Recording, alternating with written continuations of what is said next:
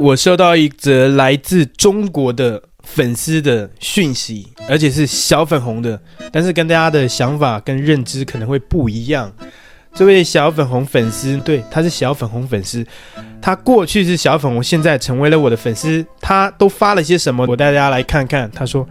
陈老师，我现在开始也是您的粉丝，之前看你的视频，总觉得你是不是对清零和国家政策有没有什么误会，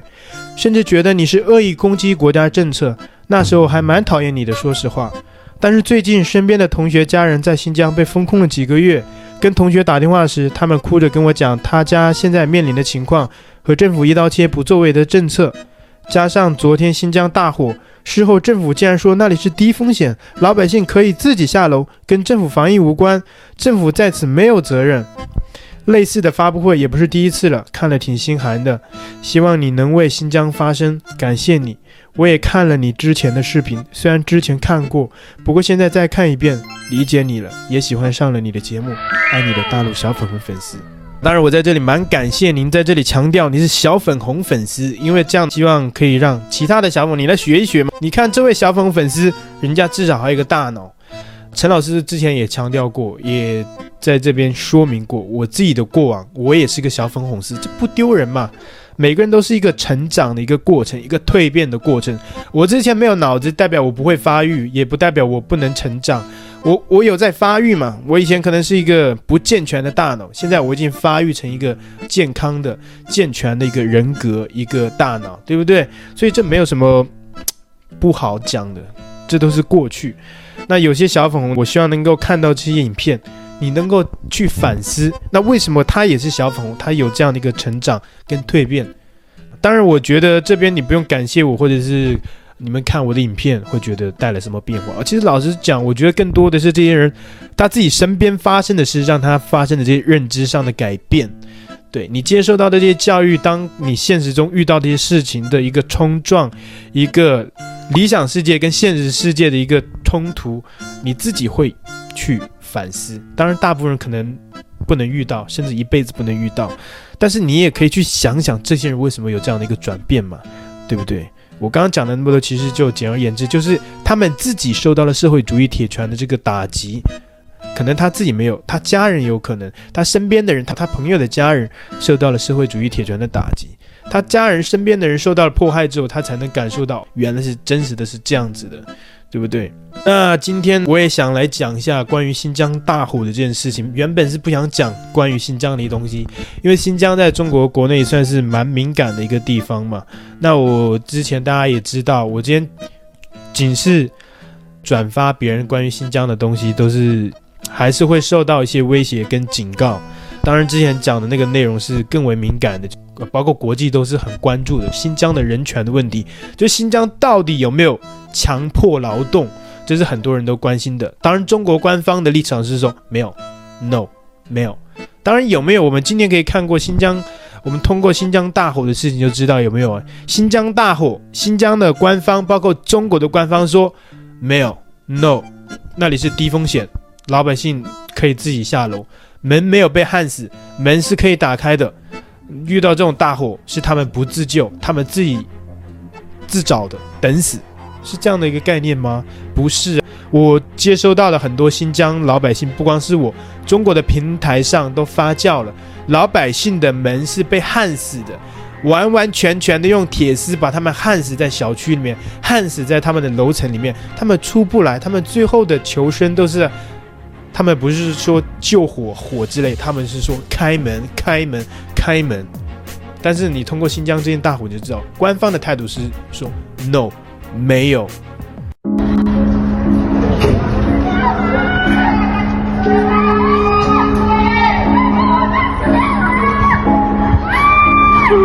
求求你们了，十六楼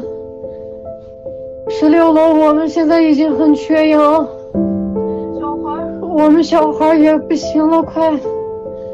我们现在太缺氧了。Çocuk yaşasın lazım, ödeki balonlardan hepsini göl gibi su bilen nemler. Ben bu an iki yaşı ağırlıkla koyardım düğünü. Bunları tutup tutarak durup, her şey otağa tutup saklar. Onun yobanı yok, onun zaten ne? 把那里面放着那个吹毛巾，别的我们宿舍我们两个走，里面放走的，窗户开的，我们这边呢没有弄到吗？哎，我们有吧，能有，我们这样做的吗？我们这边呢，啊，先去弄到。新疆有没有强迫劳动？官方的答复是说没有 ，no。所以我们自己心里有个评判就好了，到底有没有我不敢说，我也不知道，我知道了我也不敢说。那新疆的这场大火呢，政府是第一时间对，没有错，推卸责任。就像我刚刚说的，政府第一时间说新疆那边是低风险的那个区域，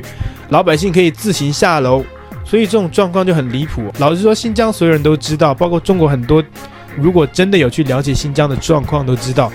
整个新疆可以说几乎都是高风险地区，不存在低风险。你如果说今天因为一场大火立马立马你就把它定性为低风险区，那也太太太扯了。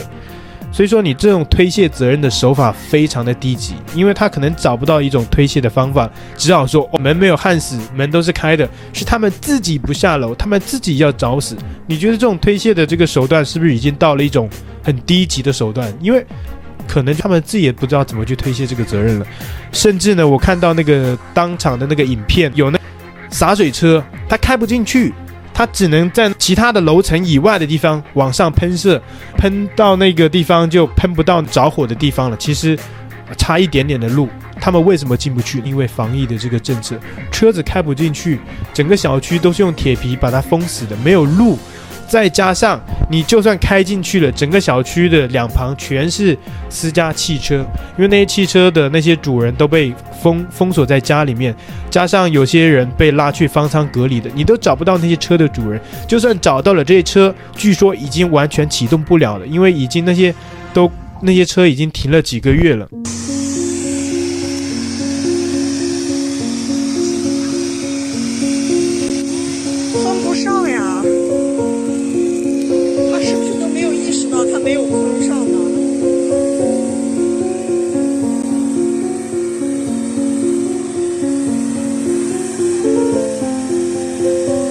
消防通道也是完全是堵死的。值得一提的是，消防通道在任何一个国家，你哪怕是因为一些防疫的需要，消防通道是必须要留存的，包括每个国家都有消防法，这个法律是非常的，这个法律往往是置于很多法律之上的，因为这是一个生存的通道，你不可能因为某些法律或者某些的事情而把消防法、消防通道给堵死，这是不可能的。但是在中国，其实呢，消防法里面也是有的，但是呢，它却不执行，它却把这个防疫法执行为第一。所以说，你可以看到很多地方在防疫的这个政策的当下，消防法、消防通道都是几乎为零的。你可以看到很多地方消那个防疫是第一，消防通道几乎都都被封死了。他们也考虑到过，因为很多地方也发生了这种大火的事情。但是他们没有想到这个，他们不关心这些，他们关心的是哦，新冠病毒有没有杀死人？我们把这个新冠控制得多好，我们牛逼！你至于说你们跳楼或者是你们那那那那大火什么事，那跟疫情无关，我也不关心你有没有死人。后面紧接着政府又开始抓人。在微博上开始公告说，新疆啊有些网民在网络上发布谣言，我们现在已经把他逮捕了。其实这个很很好理解的，因为过去这种类似的事情太多了，发生一些敏感的事件，第一时间抓人，抓人之后第一时间去公告，这个就叫杀鸡儆猴，看看还有谁，你还敢评论，你还敢发布吗？对不对？我官方都没有发布，你就来发布，你是什么意思啊？所以把这些人抓起来，给其他人看，看看还有谁敢发布。从这头从从这栋楼想爬到另外一个单元下去，单元门、消防门都是拿那个铁丝绕着的，说疫情管控不让过，没有人给开门。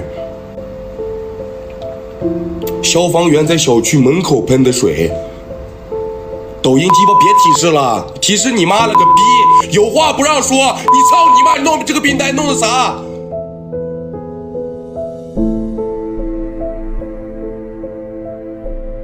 我说点实话，你他妈提示，操你妈的！闭嘴，逼到啥时候呢呀？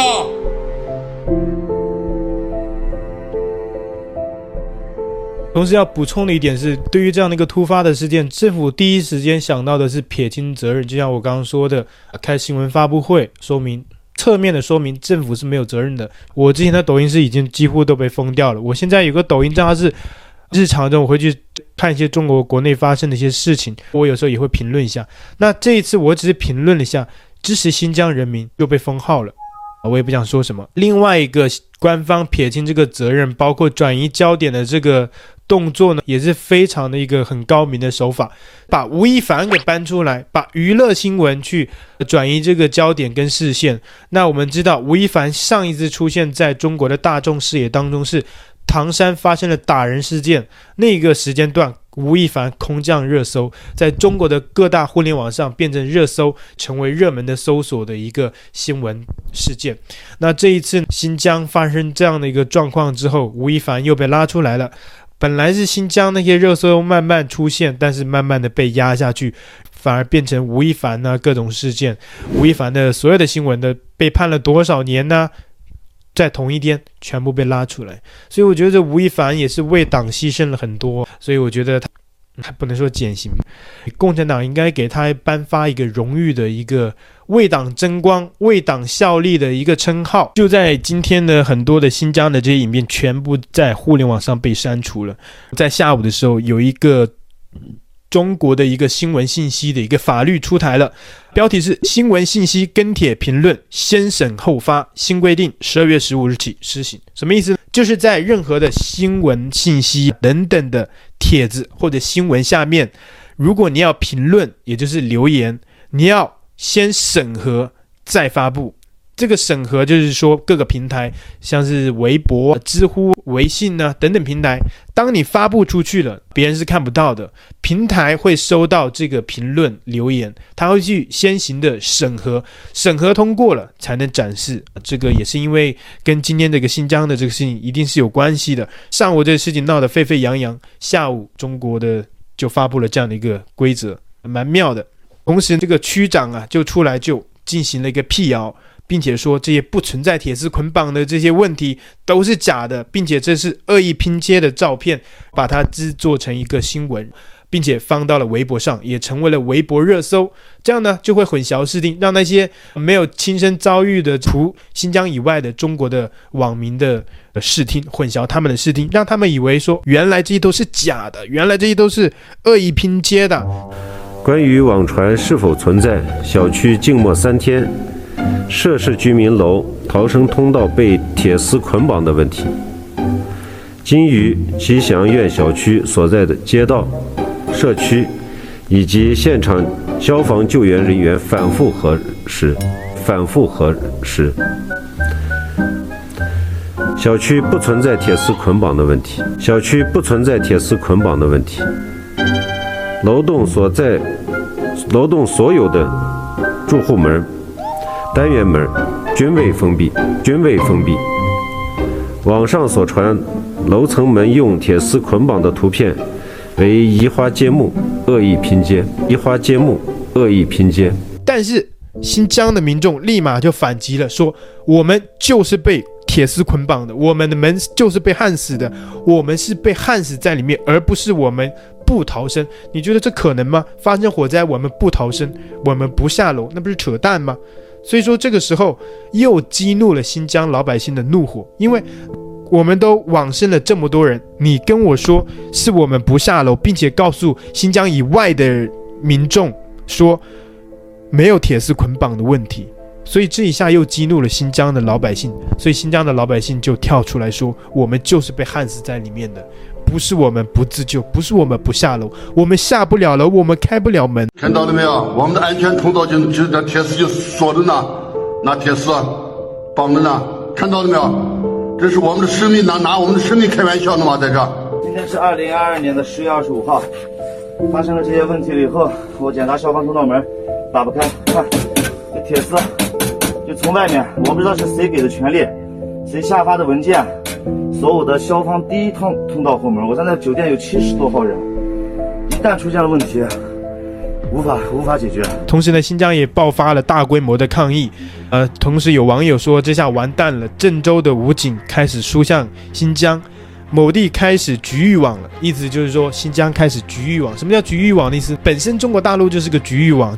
我们知道中国大陆的网路，你要去看国外的东西是看不到的，翻墙那是个例外，那也是违法的。所以说大陆本身就是个局域网，我们只能自己看自己的。现在呢，新疆也局域网，什么意思？就是新疆的人只能在新疆里面传看浏览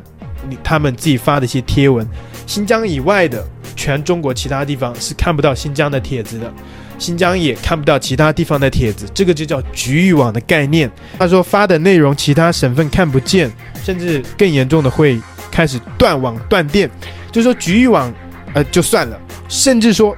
开始断网断电，断网就更不一样了，你网络都不能用了，局域网都不能用了，你就完全没有网路了。朋友在那个中国的网络上，他他没有办法发表言论，新疆的民众他只能说很反讽的，这一看是反讽的，并不是感谢政府。他说感谢政府打击暴徒，打击愤青，像专家李毅说的那样，不就是死了一些人吗？反正怪他们自己。同时也有网友表示，市政府已经被人民包围了。暖心的是，军警武装力量已经强行入场，随时准备好打击境内愤青和暴徒。支持公安，支持领导，支持党，相信党，跟着党能打胜仗，打人民，打江山。所以说之前讲的那个也没有错嘛，之前我们看到中国的一些中宣部的一些宣传的图片，说啊，中国共产党是带领着我们中国老百姓打江山的。什么是江山呢？江山就是人民，人民就是江山，中国共产党带领人民打江山，打的就是人民。所以说这个也不是假话，果然呢就很快就实行了。所以说我希望这个新疆事件也快一点落幕，但是也不知道它的一个走向。所以说新今天应这个小粉红粉丝的这个邀请，我还是为新疆发声一下。所以说也希望更多的小粉红能够加入到我们这个行列当中来。如果你有什么想说的，比如说像刚刚这位小粉红私讯给我的一样，你也可以私讯给我，不管你是不是小粉红。好，今天的影片就到这边结束，喜欢我的影片请记得帮我按赞订阅开启小铃铛，你也可以在影片下方的留言区分享和大家你的分享你的意见，你可以透过影片下方的超级感谢赞助频道。 OK， 谢谢，拜拜。哎呀，累死了。